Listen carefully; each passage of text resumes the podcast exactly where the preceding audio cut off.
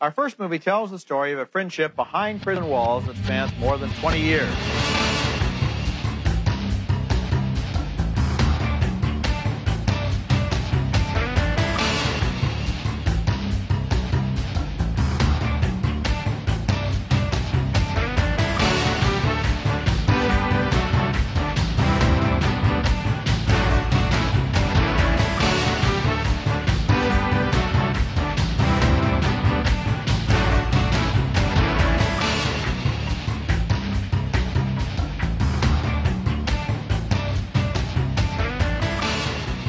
Welcome to episode 9 of Middlebrow Madness, an exercise in podcast hubris. My name is Derek Gane. So Derek, um, I was gonna do a bit where I read off the thirteen Juggalo commandments, but but I, Okay. I I googled the thirteen Juggalo commandments before we started because I need I don't have it memorized. Um, unfortunately, I'm not I'm not that down with the clown. Sure. But do you know what the first result is if you Google thirteen Juggalo or if you just Google Juggalo commandments? I don't, but I am going to do it for comedy. Juggalo Commandments. Uh, I get a Pinterest hit for the Juggalo Prayer. Huh? That's my third result. Interesting. Maybe What's your first result? my first result is a post I made in 2011 about the Juggalo commandments. oh man, let's see how far down on Tumblr. On Tumblr, yeah. It was uh, under my old blog name. Oh yeah, that's my fifth. That's the fifth hit here. I recognize the name. So it is pretty high on the SEO no matter what. Oh my god. That, oh man, that's wild. Should I read these? Uh, let's take let's take turns because there's I think there's some good advice in these 13 Juggalo commandments. What's number one? Number one. Thou shalt always holla a whoop whoop to let thy neighbor know you're around. Just for the record, and for Juggalo, it's more like a whoop whoop than it is high pitched. So I, I, I am sorry that I've offended the Juggalo contingent of our of our uh, of our of our fans. Um, but number two is thou shalt not take the dark carnival's name in vain, else shall have ye head slitteth. So I can't like I can't be like oh such and such. Great Milenko was a bad album or whatever. Can you imagine a Juggalo ever saying the Great Great Milenko was a bad album? That's heresy. I mean, hence why it's number two, right? Yeah. Number three. Number three. Always stay true to thy family, as they shall be true to you. Uh, number four, thou shalt not base ye life on or looks on mainstream perceptions. Huh. Number five is thou shalt always keep ye shit wicked and wild. That's shit with a great shit advice. is spelled with a Y. Um, number six is if called a freak, crazy, psycho, or deranged, etc., thou shalt raise both middle fingers and say thanks. Uh, uh, you, You can't you, see you get my favorite one, just by the way. You can't see me, but right now I'm looking at this with the like the the like the like the bottoms of my hands, like the bottoms of my palms, pressed against my forehead in disbelief. Uh, seven. Thou shalt keep ye hatchet sharp and ready for haters.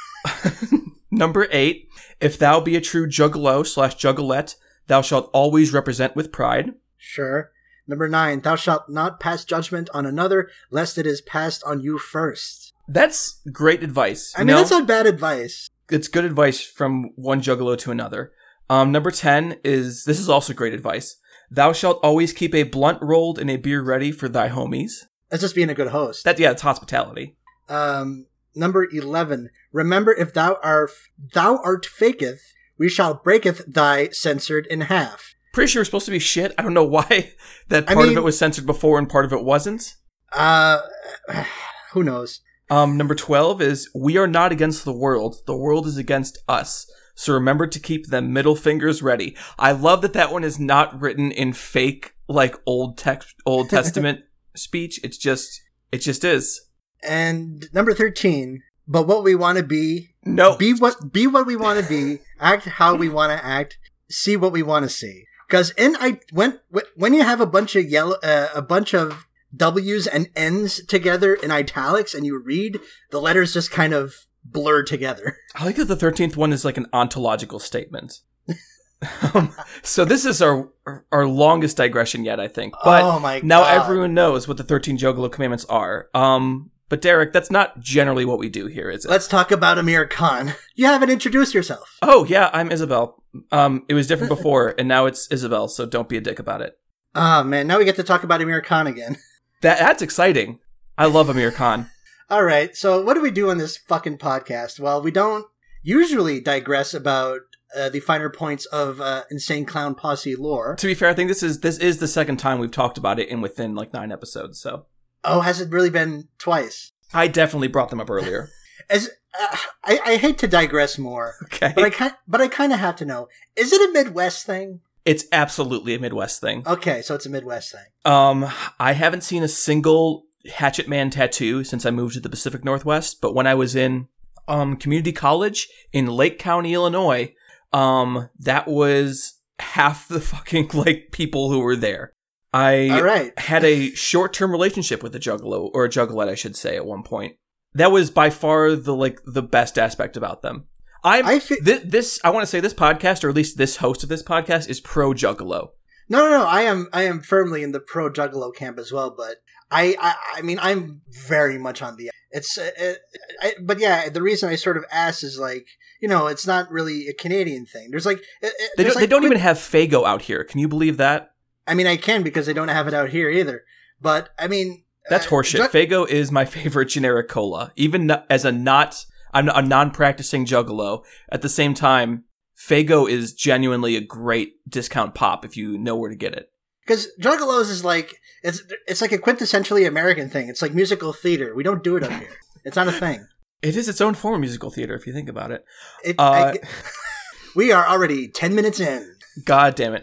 Um, movies are generally what we talk about, don't- aren't we? Yes. Aren't we? Don't they? What? Derek, you just do the thing, please. All right. So this is Middlebrow Madness, and not some other podcast that we're uploading as a prank. Um, what we do here is uh, Well, when uh, we first started this podcast. Not to digress one more time, but this is kind of a prank on us doing this whole podcast. you pranked me, and then I went along with it like a good improviser does, and now we're 11 minutes deep, and we haven't even described what the fucking pod is about. you made a three-year yes and. Uh, so at the at the dawn of this podcast, uh, Isabel put all of the IMDb top 250 films of all time, plus six uh, six bonus movies, six ringers, six movies that we thought deserved to be on that list, and put them all in a fancy 256 seed single elimination bracket. And we're gonna go through each matchup one by one until we crown a champion. Uh, we've already done uh, eight episodes times two matchups each, 16 matchups, and the first round has 128 of them. So we should probably get going. Okay. Uh, there's also some smaller rules uh, that we should keep in mind. Uh, we are limited to 10 minutes per discussion, that 10 minutes per film to discuss it. And we have uh, a number of, we have four vetoes in the first round that we can use because, you know, sometimes it ends up in a tie because it's Isabel doing this. Uh, and we are both at three. We've both used one. I used mine, I think, for Raging Bull. Raging Bull, and you used yours for Three Idiots. And there's a reason I said yours second. It's because that movie stars one Amir Khan, Sure and he does. shows up, and he shows up here again today. So I'm just going to say the two matchups that we have lined up for today. Go for it. Like Stars on Earth, the 83 seed from 2007, against the 174 seed Tokyo Story from 1953. And later on in the episode, we will talk about the 46 seed, one of the top 50 films of all time, according to the users of the Internet Movie Database, Whiplash from 2014, against the 211th seed, Prisoners from 2013. I don't know if we've addressed recency bias in the 250. Maybe early on we did. I- mean, I think we talked about it a little bit when we mentioned, I think in the first episode, that Incredibles 2 is on this list, but not Incredibles 1, because when we pulled the list, Incredibles 2 had like just come out. Yeah, this was last August. Yes, that sounds about right. Um, and I think that's the recency combined with the the peculiarities of uh, IMDb show up so starkly in the matchup between or the rankings of like Stars on Earth and Tokyo Story. Tokyo Yeah. Story being not to give the game away one of the most acclaimed films of all time. It was uh, it was number one on the Sight and Sound list recently, wasn't it? Yeah, I think um was it number one on Sight and Sound? It's I- all it it always ranks super high, but um I believe the thing that I think number one was Vertigo because it famously kicked the shit out of Citizen Kane for the top seed in 2012. That sounds right. For some reason, I was remembering different, but you can But but here's oh the no, thing. no. Tokyo- Um, the directors in 2012 voted it the best film of all time, Ah, there you go. where the But critics voted Vertigo the best film. Tokyo Story always places. It's always up there. Whereas like Stars on Earth, I'd never heard of before we Nope. did this podcast, um, and it places nowhere besides IMDb. Yeah, this is like the the I will say this, we're only a few episodes into our show, which is going to last until 2025. But the most interesting thing I think about this show is just getting even like the slightest just surface experience with popular Indian. Yeah, I'd, I would definitely agree. This is not something I'm normally exposed to, and we we've only seen a handful of them, and it's really really fascinating just to sort of to see what to see what places. So how about a little tale of the tape? Yeah, go for it. The 83 seed of this first in this first matchup the 83 seed like stars on earth released in 2007 directed by um i guess we could say patron saint of the podcast amir khan He's he's at least my hero now, and he seems genuinely like let's in all seriousness, he seems like a really cool guy. yeah he seems like a really solid dude uh star this movie stars uh darshil safari amir khan and tisca chopra and won the national film award for best film on family welfare in 2000 uh, I didn't write down the year, but it was that year's awards. Didn't National- Three Idiots like win best wholesome entertainment or something like that? I think the NFAs have a lot of categories. Yeah, it sounds like I love these categories. Like so descriptive. Like it's not just the best film; it's the best film on family welfare. It's the best film on wholesome entertainment. I think that that's a great strategy. and uh, pretty decent hint. Uh, 889 million rupees uh, profit against a 120 million rupee budget. Against the 174 seed in this tournament, and according to some of the people who actually do this for a living, the best goddamn film of all time, Tokyo Story, released in 1953, directed by Yasujiro Ozu, starring Chishu Ryu, Chieko Higashiyama, and Setsuko Hara, and winner of the BFI Sutherland Trophy, which apparently was an old. Uh, this was the inaugural one, and uh, let's see if I pull up. I should have actually done this beforehand, but turns out I just suck at what I do. The Sutherland Trophy, if Wikipedia is to be, was an annual award for the quote maker of the most original and imaginative first or second feature film introduced at the National Film Theater during that year, and it won this award in 1950. But uh, the um, the budget and profit, uh, I couldn't really find any good stats, but let's just say that this movie casts a pretty long fucking shadow over the art form that we choose to discuss. It's it's a little influential. We can say that, I guess. We could say that, I guess. So let's start the clock. Uh, let's talk about let let's talk about like stars on Earth. Yeah, let's talk about that. I mean, it's Amir Khan's only directed film, correct? Yep, that is correct. Um, and it is a movie split in half. It's the time before Amir Amir Khan gets there and the time after he gets there. Yes, And I will say the time after he gets there is a far superior film than the time before he gets there. yes, because getting there it is kind of a slog. It really is. And for those who don't know, the basic plot of the film is that there's uh this kid. Um, his name is uh, Ishan, Mhm. and he is not doing very well in school. He seems to be acting out a bunch, not listening to his parents. So eventually, he gets sent to a boarding school. And while there, he seems to fall into like a near suicidal depression. He's nine, by the way. what is it with these fucking movies and suicide? Yeah. Um, and that's until Amir Khan comes in and he's like the good teacher who actually like takes an interest in Ishan and actually like um connects with him and realizes the specific way he needs to learn. And at the end of the movie, um, Ishan wins an art contest and uh, he turns out great. Yeah, that's the basic gist of it. But the thing that makes this movie is Amir Khan. Like not to Oh, be 100%. direct- um like Darshil uh Safari who plays Ishan is fine for a kid fine. actor. He's got the big Bugs bunny teeth and big eyes, so it's kind of hard to hate. It's kind of hard to hate on him, but he's a good like he's a good cipher for like you know a kid with like learning disability. Although I do want to bring up the fact that the way they portray his learning disabilities are sometimes interesting and inspired, sometimes very strange and seem to be implying something different than what's happening. You seem to catch on quicker than I did. I thought that he had some form, he was on the autism spectrum when we first started the film. Until it's directly said he has dyslexia, it was, it didn't like click for me exactly what was going on. I should have kind of gotten it when we said like the the letters are dancing, I think is one thing he says when he's attempting Yeah. to read at one point.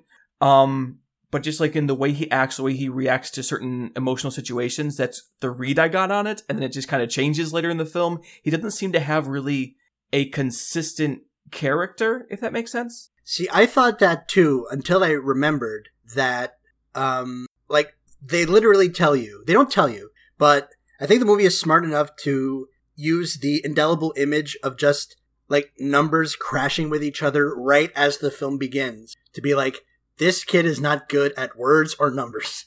Okay, yeah, that's fair. And it's a pretty striking scene because it gets loud and chaotic and kind of avant garde. There's moments in the film that are like that where you see also his he's an artist like that's the thing that uh, Ishan likes to do the most is draw and paint and you see his drawings come to life and you see him in his drawings and you see the interaction and that just kind of fades away as the movie goes on and I felt that was a disappointment honestly. Yeah, there's a, an animated sequence where he's trying to figure out what three times nine is. Yes, that's it's genuinely a really fun sequence. It's really fun, and uh, it's like the the point of the scene is that well, that's kind of the logic he uses to get there. And I felt like such an asshole for laughing that at like when he like drags because the the way he uses it or, or, tries to figure out the multiplication is he tries to uh, he uses the planets. So he uses Earth, the third planet, and tries to ram it into Pluto, the former ninth planet.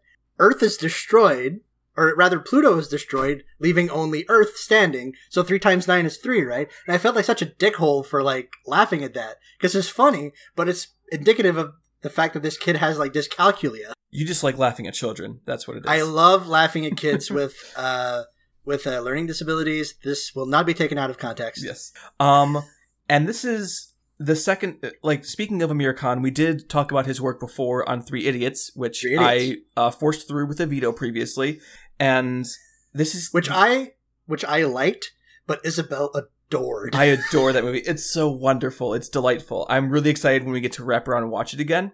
Oh but man, um, I wasn't as taken with this film, but I do want to say that it's interesting that this is the second Amir Khan film we've seen, and both of them have been about the problems of the Indian education system. yeah, I think Amir Khan has like an axe to grind about how shitty the Indian education system is at all levels. Which, to be fair, it seems like a lot of the thing problems that he has with it are problems that were introduced during British colonization of India. And Fair. like that very much like British way of teaching children, the European way of like teaching children very regimented, very like specific and exacting, and not giving time for individual children, not taking creativity and art into any account. hmm Um, and the thing I think the film does well is express that and also express. I think there's a lot of pitfalls this film could have fallen into because uh, Amir Khan's character, um, Ram, um, he could. He also works at a um, a school specifically for children with special needs, Sure. and it could have been a situation of like, well, if we just, uh, uh, I was worried that the moral was going to be, oh, if um, if Ishan just gets the right teaching, he'll be perfect and he won't have to worry anymore and everything will be good. And I was like, well, what about these other kids that like also need this kind of help and aren't getting the same help that Ishan is? But uh, in one of my favorite scenes is um, uh, Ram brings up to the head of the school like, hey, I think all kids should be getting this great boarding school experience. I think all of these kids that I work with over here should also be in these classes with these other kids, and like they shouldn't have to be shunted off to the side to this Yeah, like, other school. Exactly. Um, and I think that that works really well, and you can tell like where his that says a lot about his character motivation and what he actually cares about. And also something that works very well is a gen- I don't really know how to describe this exactly, just like a a crowd pleasing aspect to it. Well, it's it's definitely big hearted. You know, it's a very warm film, and it mostly avoids being like really like treacly. Like it's a very it's a very it's a very emotional, played to the rafters, big emotions, and um, it only like it like you like you had hinted at before. It only really comes alive when Amir Khan shows up, like a fucking thundercrack in, In, in a clown class. costume. yeah, in a clown costume, and there's this big musical number, and it's it's bright and it's fun, and I don't know. This movie is kind of a tough nut to crack because it's not bad. Well, here's a question I have. Why do you think that this is on the IMDb top 250? Amir Khan's got a lot of pull. Yeah, I mean, I, I like I downloaded a bunch of his movies after seeing these two. Like, I want to see a bunch more movies with him. But like, why of this of all of his movies?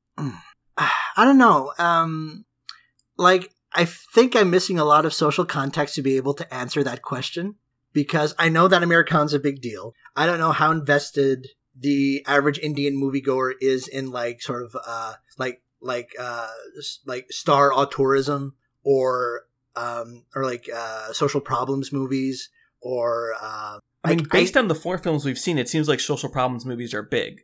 Uh, yeah, I guess you're right. I mean, all of them are kind of social problems movies, of the ones at least that we've seen so far for this show. Yes, we'll see more, obviously, but And um, I think that barring all of those, um, I don't know. Uh, why is this? mo- I think, like, I'm going to choose to believe that it's the considerable charisma and star power of Amir Khan because this is an okay movie. It's like Yeah, it's uh, fine.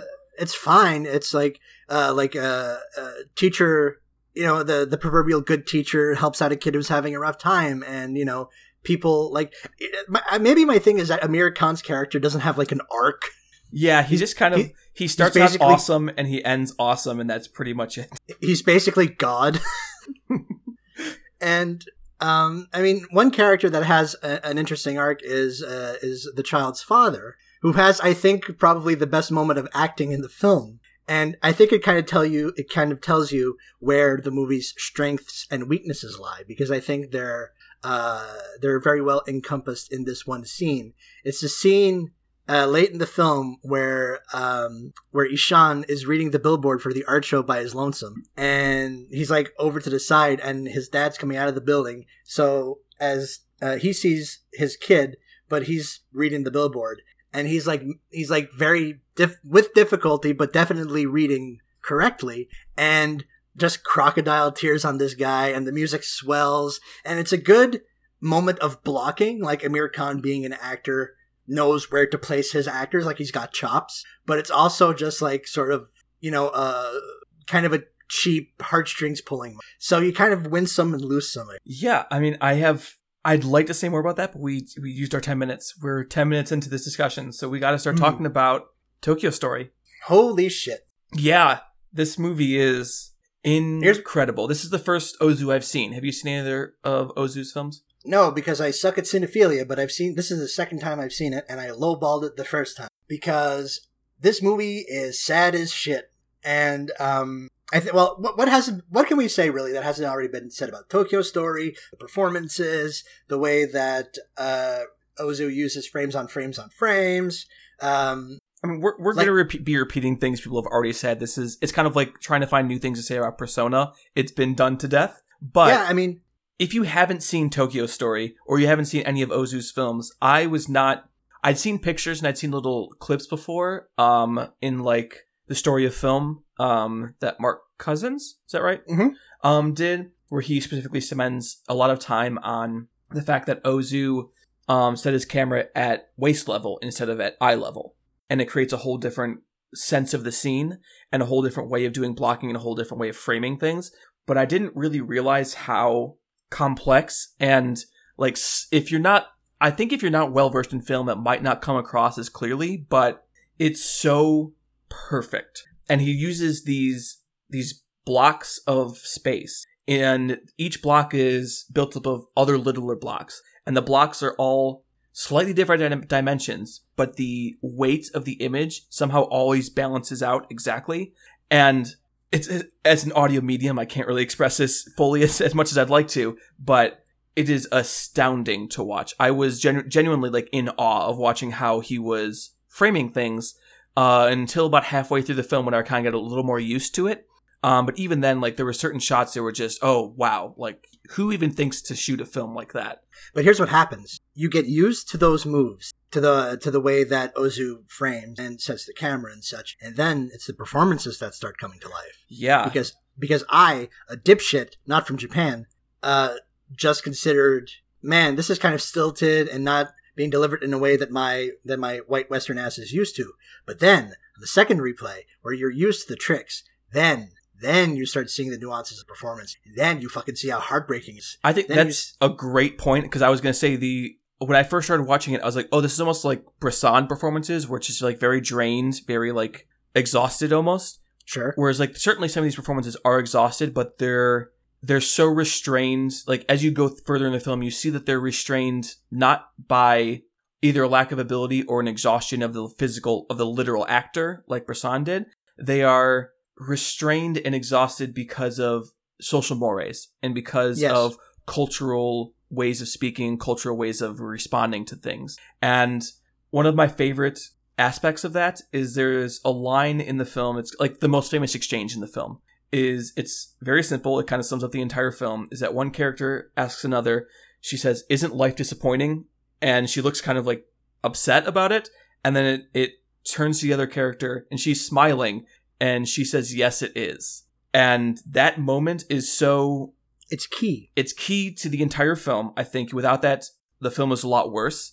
And it really shows how, because the, the person who says, yes, it is, yes, life is disappointing, uh, is Setsuko Hara, who is, Setsuko Hara. wow, her performance is, it's so interior. And there's so much that she's doing with little subtle movements, little subtle facial expressions that are, um, that you can tell are fake. Little, Like little ways of speaking and then there's a point later on in the film or like very much towards the end where she breaks down where that facade finally breaks and it's Yeah. rough it's yeah, like it's rough to watch if that exchange earlier doesn't happen exactly the way that it happens, if it's not filmed exactly the way it's filmed there, that breakdown at the end could still be devastating, but works so much fucking better in context. absolutely So, we haven't even said the story of this film uh, do we want to say loose, that really quick Sure, it's a loose remake of a Leo McCarey film called Make Way for Tomorrow that I caught one time in, I think it was a hotel room in Toronto. the best circumstances to watch it Yeah, I mean it was it was on TCM. I had nothing to do. I don't have access to TCM normally, so that was fun. And uh, yeah, so it is uh, two elderly parents who travel from the country to Tokyo to visit their kids, but their kids are busy with their fucking shit, and they kind of ignore their parents. They kind of shunt them off to the side. It's like ah, god damn it. I mean. I mean, they're my parents, but they're also kind of annoying because they're here. And then Setsuko Hara plays the widow of one of their sons, and she treats him with like utmost kindness and respect. That's the core of it. That's basically it. and i think that there's there's a lot that could go wrong here i think there's there's one version of the story where the kids are just assholes they're still Yeah. kind of assholes in the film and but you i think everyone's had that experience of like oh my parents are here and like i love my parents but i don't want to like fucking deal with them right now Exactly. It's i have like other stuff to do it's almost it's it's more heartbreaking that they're trying to be accommodating and failing rather Yeah. than just being just outright cruel. and there's also like another thing I love about it is that um, there's a discussion um, with the father where he goes out drinking with a couple of his old drinking buddies, Sure. and one of his drinking buddies, who I think was the police sergeant or the police captain, I think so. Um, is like, "Oh, kids these days, can you believe them? They're all like terrible, they're all mean and like evil." And like the dad's like, "Well, it's just kind of how it is. Like everyone has always thought that. Like it's like your parents probably thought the same thing, and like so on and so forth. And I can't really blame them for being the way they are."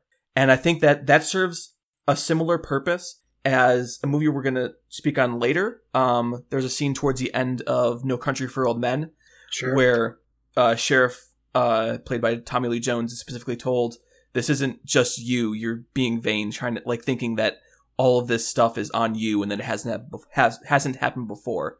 And I think that those moments in both of them stop them from being conservative or reactionary, and turn them into bigger portraits of just the things that happen in life. Like you can't really stop it from happening. There's no generation that is going to be not somewhat disappointing to their parents. And conversely, there's not a generation who's not going to be, despite the fact that they may love them, kind of a burden to their kids.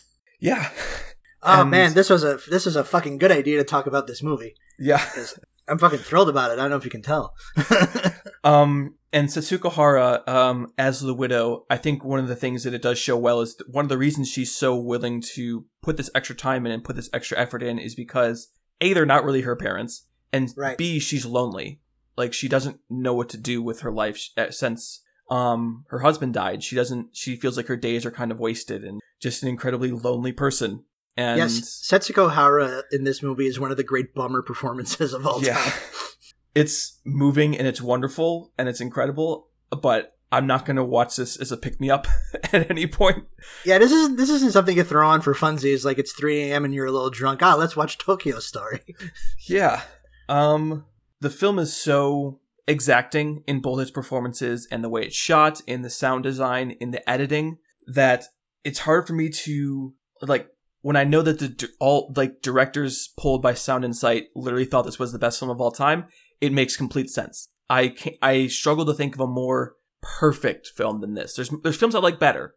In fact, Blade Runner is one of my favorite films of all time, and that's a film I, I think has a lot of fucking problems, but I like more than this movie. But I don't think it is at all more perfect than Tokyo Story. This is like the most perfect feature length.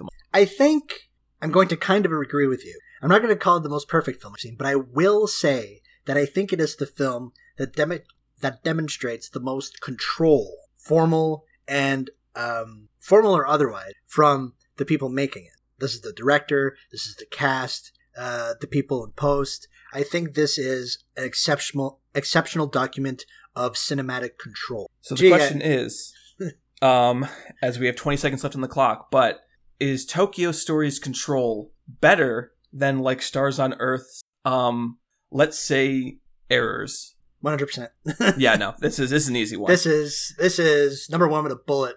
I would Uh, have Tokyo Story wins. maybe considered uh, the only way I would have considered anything else is if we hadn't moved um Three Idiots forward, and I just happened to like Amir Khan quite a bit, so maybe I like pushed for this. But no, like Tokyo Story Ooh. immediately was like Yeah, I, mean, I mean, I, listen, I was literally like speechless after watching it. I would, didn't even know how to react to it, but it's it's, it's, incredible. a tough watch. It's a tough watch. It's not. It's like eh, it's. Uh, I don't know, man. It's like homework for the soul. It's weird.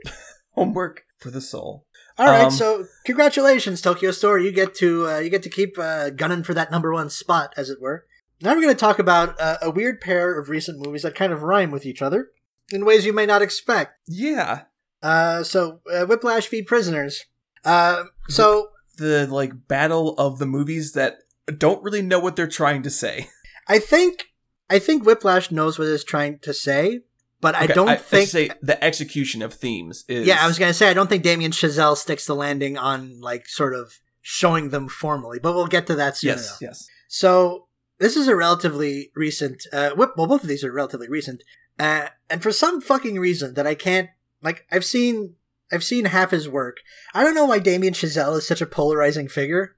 I mean, 'Cause- I think we described him in the chat once in the in the in the house lights chat as like the embodiment of like Sundance. he uh, he's a perfectly fine craftsman you know like if like yeah, I think he's a better craftsman than he is a filmmaker.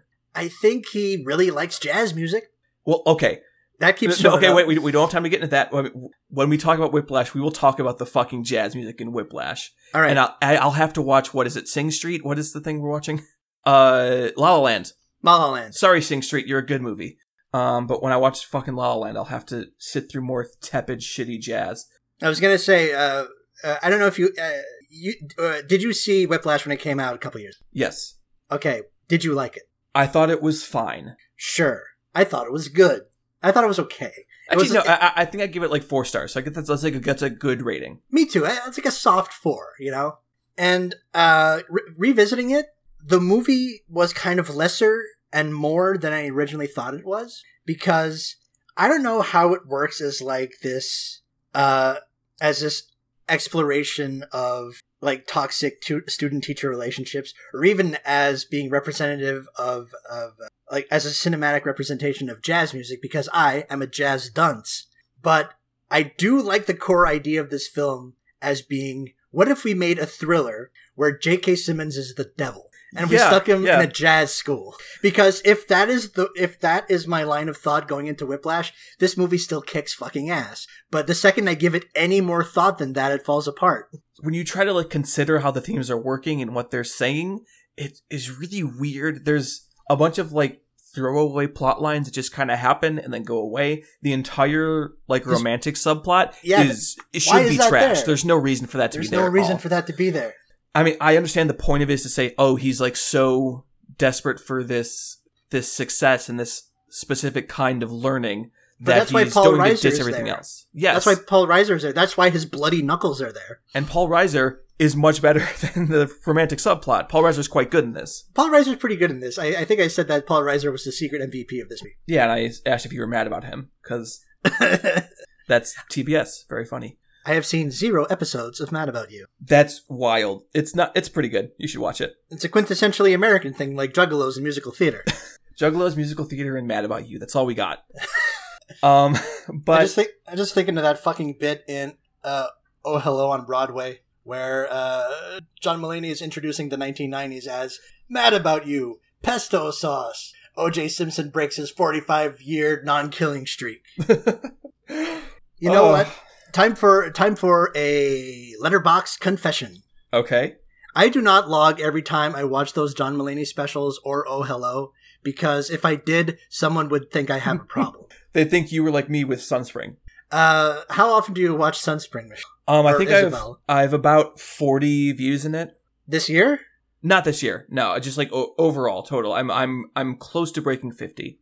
Ask me how many times I've watched those specials plus Oh Hello this year. How many combined have you watched this year? Like 13. Nice, nice. They're good. John Mulaney's a very funny man. I, like I like those specials. I think John Mulaney is a very funny man. Nick Kroll is no slouch either. Yeah, that's quite true. Um, but I want So- to. I want to be really mad about jazz music for a second. All right, Isabel, go go go off on jazz. So, uh, no, no, I'm going to go off on Damien Chazelle's idea of jazz. Um, Okay, go is, off on Damien Chazelle's idea of jazz. um, outlined a lot better. Um, there's actually a YouTuber I like quite a bit. His name's Adam Neely. He's literally a professional Oh, yeah. jazz bassist. Uh, I Um, like his uh, vaporwave video. Yeah, he has a lot of like really interesting and like very approachable videos on music theory. And he did a whole video of like, hey, here's what I thought about Whiplash. He saw it like a couple years late, and he goes more into depth in this than I ever will. But just as like a short way of things that bothered me personally, um, as a We'll put the. Uh, uh, uh, sorry to interrupt. I've always wanted to say this on a podcast. We'll put a link to that in the show notes. Yes, we will.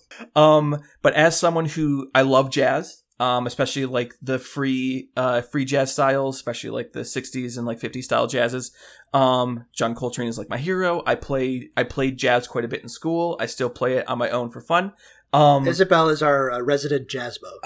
no fucking like a person in 20 like 15 or 2013 or whatever thinks buddy rich is the best drummer ever i'm sorry it's like thinking that like it's like being a professional music student and still thinking that the beatles are the greatest rock band of all time you know what i mean it's one of those like thing buddy rich was famous because he had very flashy technique and because he was a very volatile band leader he was Anyone not who dis- anyone who disagrees can at Isabel at Space Jam Fan on Twitter. You can at Adam Neely because he said the exact same thing. um, but it's it's this very canned form of high school jazz, and it's hard to describe if you haven't been in a high school jazz environment. But it's the idea of playing. It, it- it's like playing the pages, but not playing the music. Your goal is to play exactly what's on the pages, and your goal is to play it better than anyone else because it's a competitive environment. But it's competitive in the form of of technique, not in musicianship. It's not actually there to express anything. It's very mechanical. Even like modern big band music, which is kind of what this is playing off of, modern big band music is a lot more weird and a lot more um, syncretic and a lot more bringing in like elements from hip hop, bringing elements from electronic dance music into its form than the like staid, boring, like literally like half a century old standards they play throughout this film. And I think So the re- the entire reason is because Damien Chazelle, the only time he played jazz was when he was in high school. you said all of that, and now I am so fucking excited for you to watch La La Land. God, I I cannot. I can't wait to do this wait. a second time and be even more angry. So uh, I, I vaguely So, remember. the reason that it's important, I think I should say, is because it's not just me nitpicking about the fact that Damien Chazelle doesn't understand jazz. The important thing is that it it there's so many more interesting ways you can do this kind of material, and there's so many more interesting ways of presenting this kind of thing, and you could even present um J.K. Simmons' character's adherence to these old standards as a character element instead of it just being the backdrop of everything else. But instead, we get this portrait of musicianship and portrait of contemporary artistic growth and artistic development that is so archetypal and so removed from reality that I can't take any of it seriously. which is why I think this works better as like a hothouse thriller than else. Yes. And I think that J.K. Simmons is still excellent in it. I think Miles Teller is much better than I gave him credit for the first time I saw it. I think he's Miles- actually very good. He's he's drumming. He's really drumming there. So He is. he's doing a perfectly mediocre job.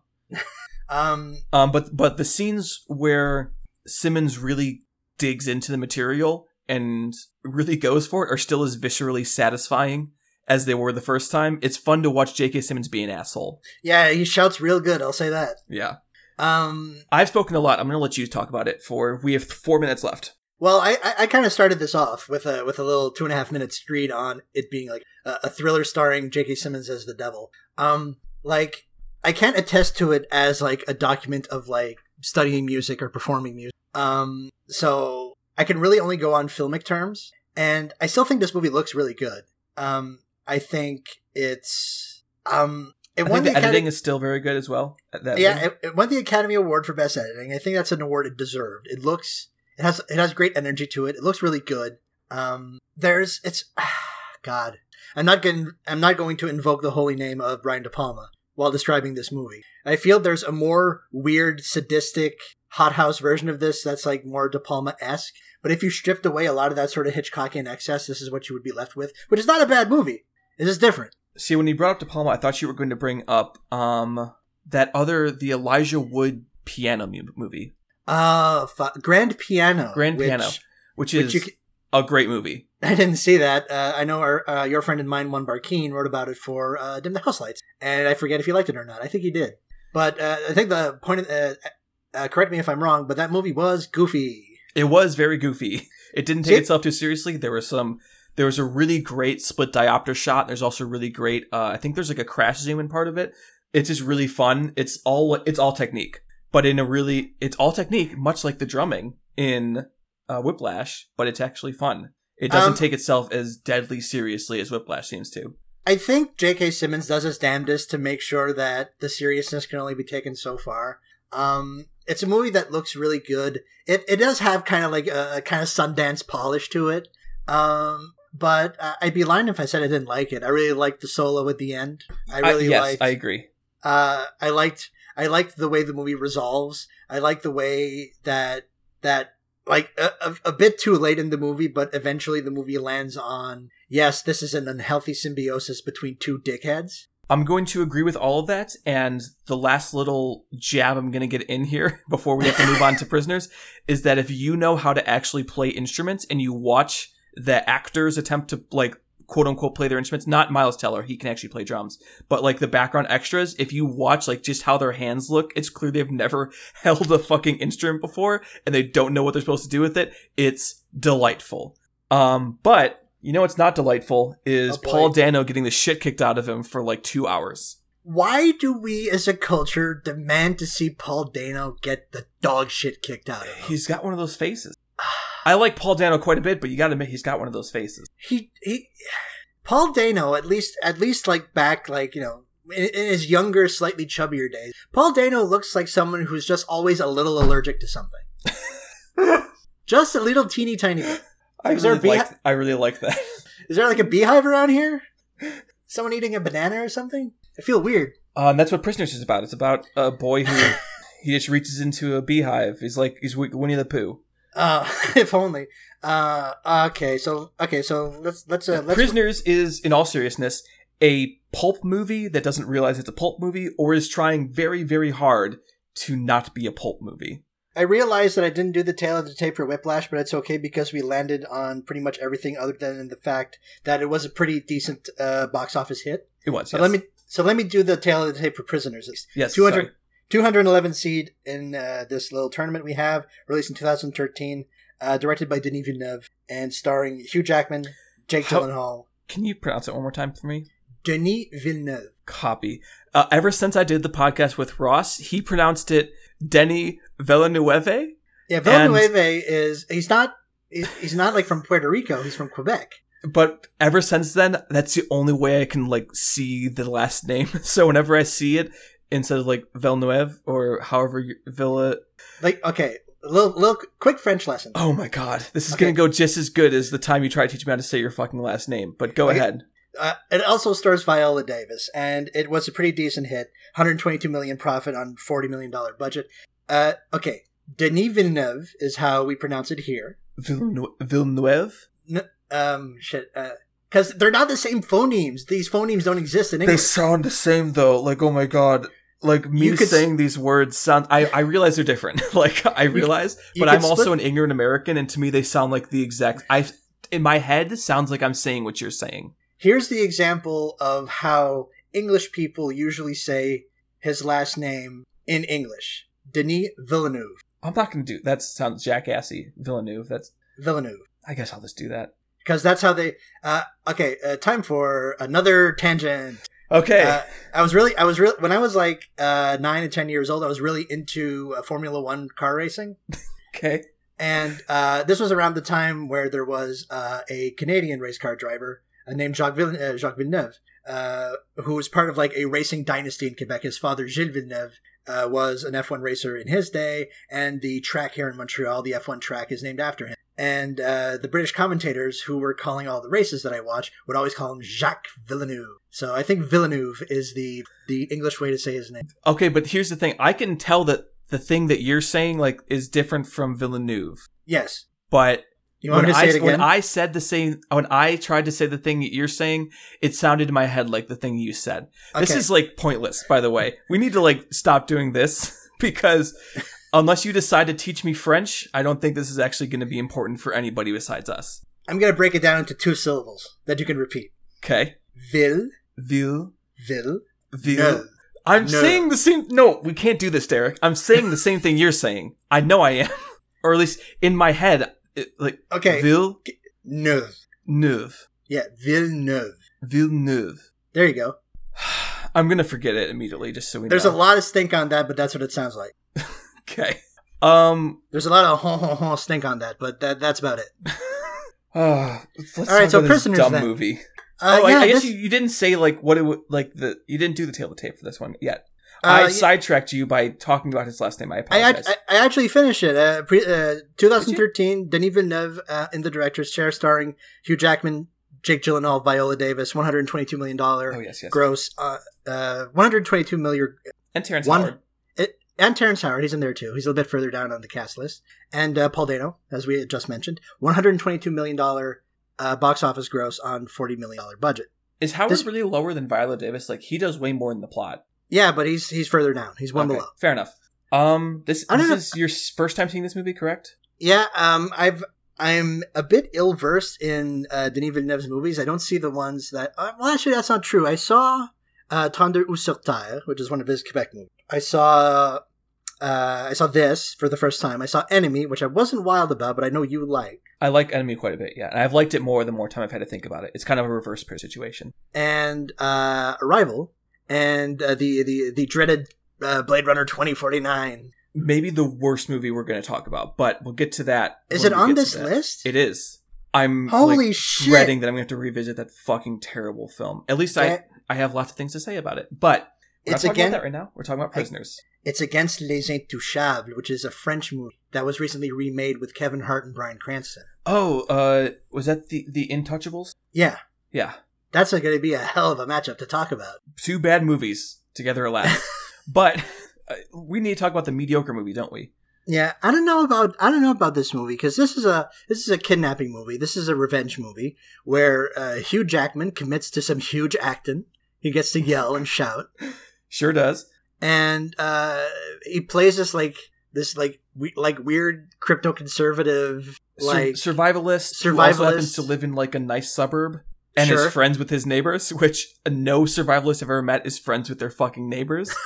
But and uh, yeah, his his, his also, kid not to be like too political, but no survivalist I've ever met actually likes black people. Sorry, Oh, oh well, I don't know about that. Hold on. Whoa, whoa, whoa. sorry, just- all the survivalists listening to this film podcast. I think most of you are pretty racist.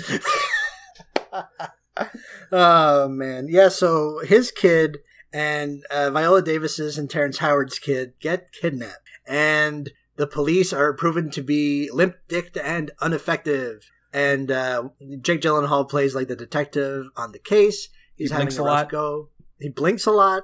He um has kind of a there's kind of a Zodiac vibe coming off of this, like he's recycling his best moves. Yeah, that really, man, saying that cast it in a very bad light, I'd say. Where I think this movie, the first time I saw it, I gave it four and a half stars. I was like, this movie's great. and I realized the more I thought about it, oh, this movie it has all the appearances of being great, but when you actually think about it at all, it is it is a super dumb movie that doesn't seem to realize how dumb it is, and it's also a movie that has no handle on its, its themes. If Whiplash had some issues with how it portrayed that relationship, this movie tries to tackle a bunch of shit and it doesn't seem to know what it's trying to say about any of it. It doesn't seem to know where to go with any of it. There's some snakes that come out of suitcases. There's it's set up as this very like um what do you call it? Like a very prestige thriller. Like a very serious adult drama about adult things. And then When- like when- 20 25 minutes into the movie, there's a torture dungeon in a in a pedophile priest basement where there's a dead body.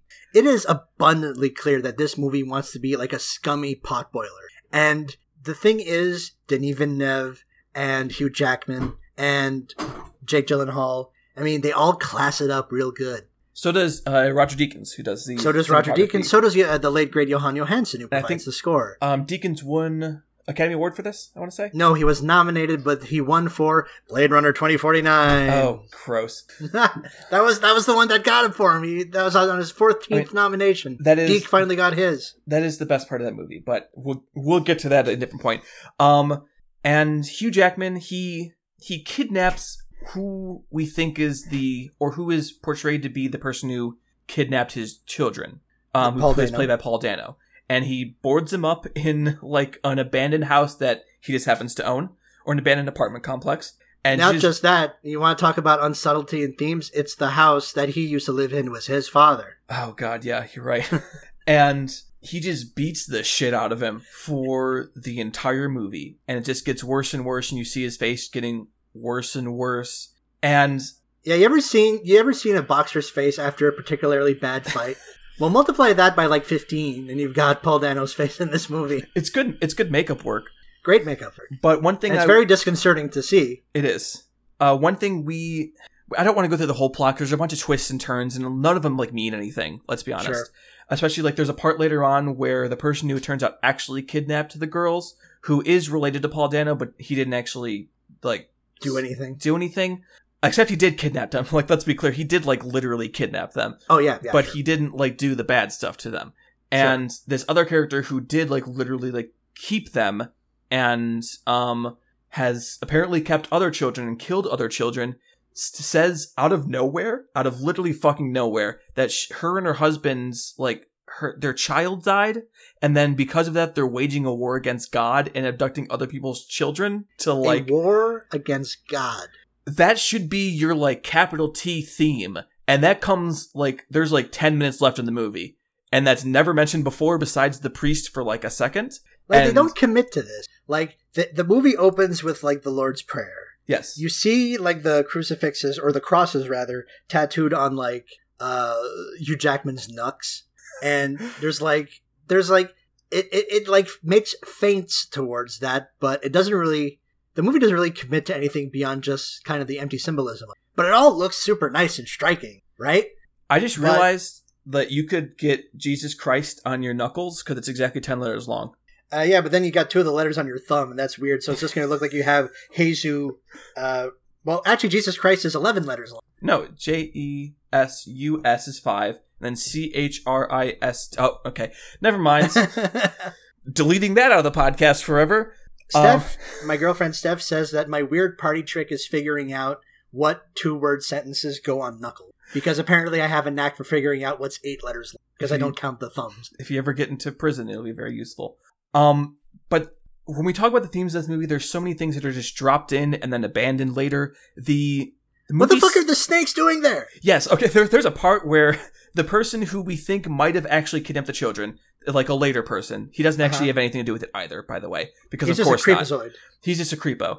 But he has like suitcases filled with children's clothing and snakes. Why?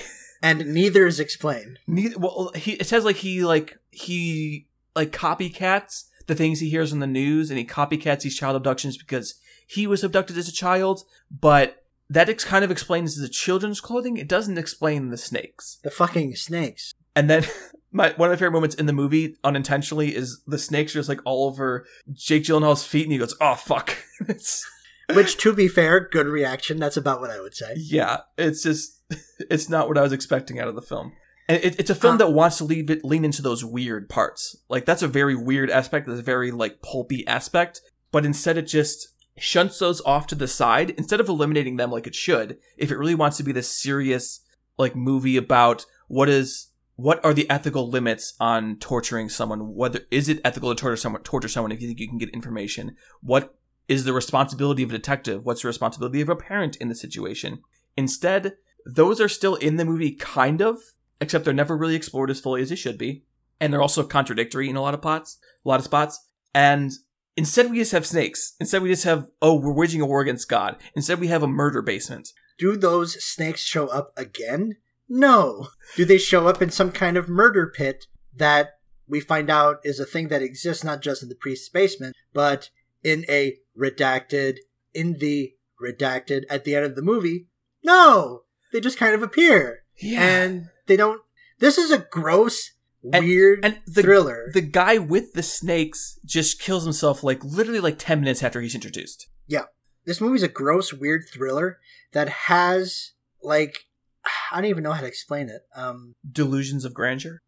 uh, delusions like like it feels like it's saying something important when it's just saying dumb shit about is it good to torture someone maybe if you are angry enough I mean, it reminded me a little bit of um.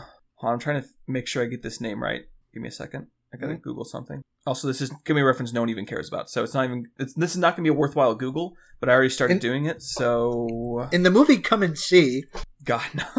Oh, we haven't talked about that yet, have we? God damn. nope Um, members of the band White House. lifehouse White House, the the power electronics band that are really racist. oh i thought you meant lifehouse the band that sang uh, hanging on a moment or whatever No, a little little different.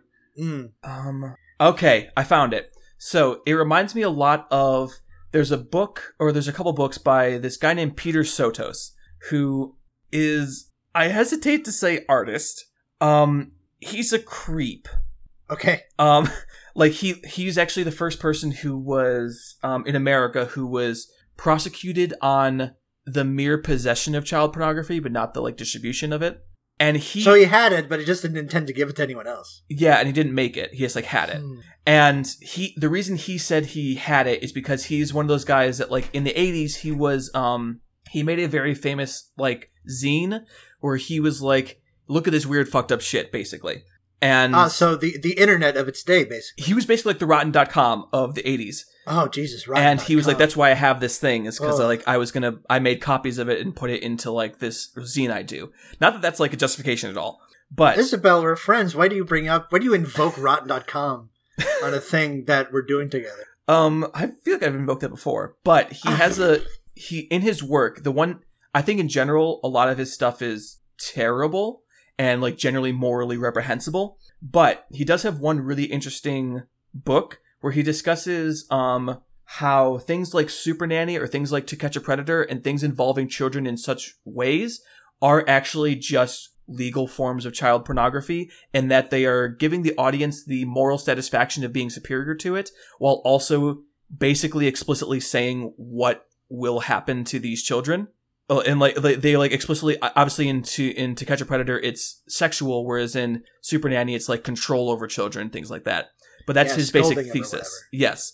And to me Prisoners more often than not kind of feels like that, which is a very damning way to put it, but I don't think it's like the intention. I think it's just it's trying to present luridness in a way that you don't have to feel bad for your desire to experience lurid things. And those lurid things this happen to be the abuse of children. Uh, that is a very Isabel pull. You mean not And- everyone knows like random excerpts from Peter Sotos' books? Well, I certainly don't. Um, I can't attest for everyone else out there in podcasting. land. But uh, I think we've blown way past our ten minutes. Yeah, we have. I I skipped past a little bit because I was having to Google for so long, but yeah, we should probably decide which one of these films is actually going to. So, which one of these two movies that aren't that are well, actually no, one of these is not that great. One of them is kind of okay. Um, which one of these goes on? Isabel, I don't know. does the bad jazz go through? I don't. I really don't know. This is like the hardest choice I've had to make so far. In that, I think Whiplash is the slightly better film technically.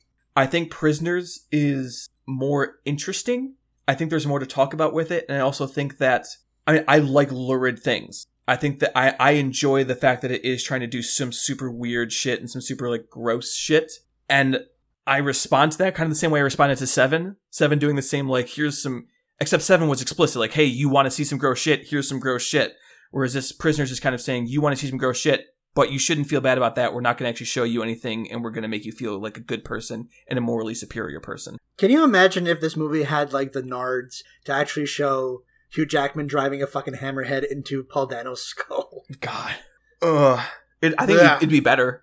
I mean, probably. I mean, I th- uh, like I okay. So you're going like the sort of noble failure route is the, the noble failure is more interesting. Yeah, and I mean, I like. I think that Denis V has is an interesting director, and he's, Oh, yeah, he's 100%. he's going to make a great film someday. I think he's made a bunch of good films up until now. He's got a great film in him somewhere, and I I'm I like watching his movies more than I like watching Whiplash. I, w- I would qualify Arrival as a great film. Should, do do we have, we've gone on so many tangents? Do you mind if I go on one more? Oh yeah, your your Arrival tangent. Just you like your yeah. Arrival take. Yes, just a quick Arrival tangent. I think that Arrival should be edited in such a way that you can. It, it is its linearity is the same way that the aliens view linearity, in which it isn't. You literally the way I would edit edit Arrival, and this would never get released in a major studio uh, form. But, I don't think the technology is there for what you want. no, it absolutely is. What uh, I mean, you can actually kind of do. it. Uh, they were trying to do it with um, the restoration of um, Tree of Life, The Tree of? Life, yes. But you take all the individual scenes and you just randomize them and like completely random so that you don't know which one's going to come and which there's no cause and effect that you can visually see until you have the whole picture. There's no builds and falls because you're supposed to view all of it as one piece. I think that that would be thematically brilliant and like editing wise, I would love it. I understand why they didn't do that. I think that that would be an incredibly unapproachable film and a film that most people would hate, and it's kind of only have me as an audience. But I think Arrival is a good film that could have been great with a couple smarter editing choices like that. I think I'm going to give it to Whiplash because I think because in my head both of these movies are hothouse thrillers, Uh huh. and I think Whiplash, while not as adventurous, I think is a better, more distilled example of what a hothouse thriller can be in a non-lurid. And I think that's why I'm going. So the question becomes: Do we? Does anyone? Is it, is it who's going to break? Uh, does anyone want to spend a veto on this? No. It seems like a really. It seems like a flimsy one to blow a veto on. Yeah, but at the same time, I I do land on the side of prisoners. Hmm. Whichever movie we pick is going to lose to Tokyo Story in that. Absolutely, but One hundred percent. the nice the thing that I like more about prisoners in ter- in the next round just in general is that there's more to talk about. We didn't even get to exact like this movie has a whole thing with Paul Dano like where there's some real problems with the lack of ambiguity. There's some real problems with the way his Oh character right, is we presented. didn't talk about like the one thing. Yeah, and we also didn't talk about the fact that like what this movie is actually saying about torture, which is complicated and I think deeply wrong, but still interesting. Counterpoint. You want to watch Prisoners again? Yeah, it's my second time watching it. I didn't mind it. It's it's it's it's, it's a kind of movie like I will put on in the background and like play Sudoku while I kind of like just look at the images. Do you live in a fucking dungeon? Oh, was it really like that grimy and like unpleasant to you? It, I mean, I was watching it at night and I was tired, so it, it kind of had an effect on. Uh, I th- I think you're right that there's more meat on this particular bone, but I still think Whiplash is the better movie. But I don't care about Whiplash enough to waste a veto on it, so I can see. Okay, thank you. Prisoners goes on. Maybe next time watch it like literally this last time I watched it during the middle of the day, and like with my windows open and like sunlight flooding in. Uh, that's probably, a, but then that movie looks ten times goofier. Yeah, it's a way better way to watch it.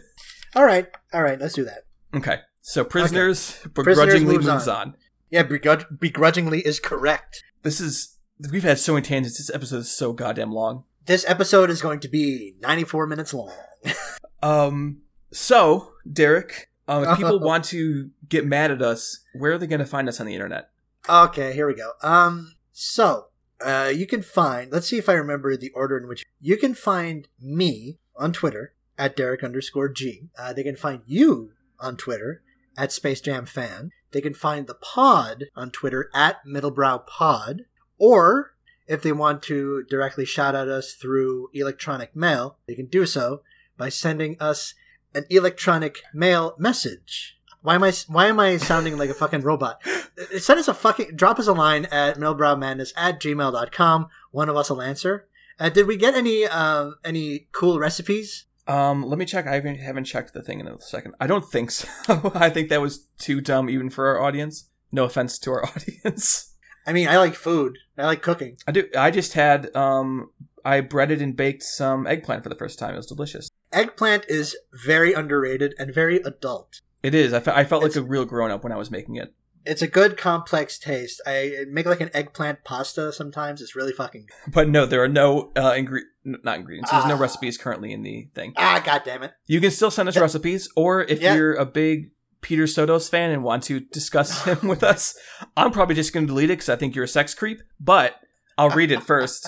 I'll laugh at you, then delete it. Yes, Okay, so I'm just gonna run by what we are going to do next time. yes, good. the good next the the two uh, two matchups for the next episode are going to be uh, a separation from 2011 versus the Elephant Man from 1980 and Seven Samurai from 1954 against Gangs of Wasseypur 2012.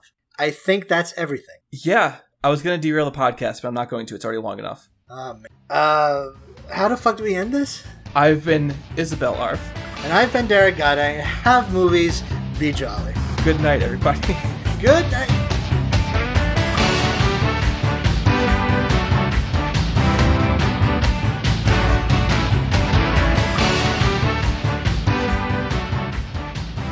um, I've been Michelle Arf. No, you haven't. Oh fuck.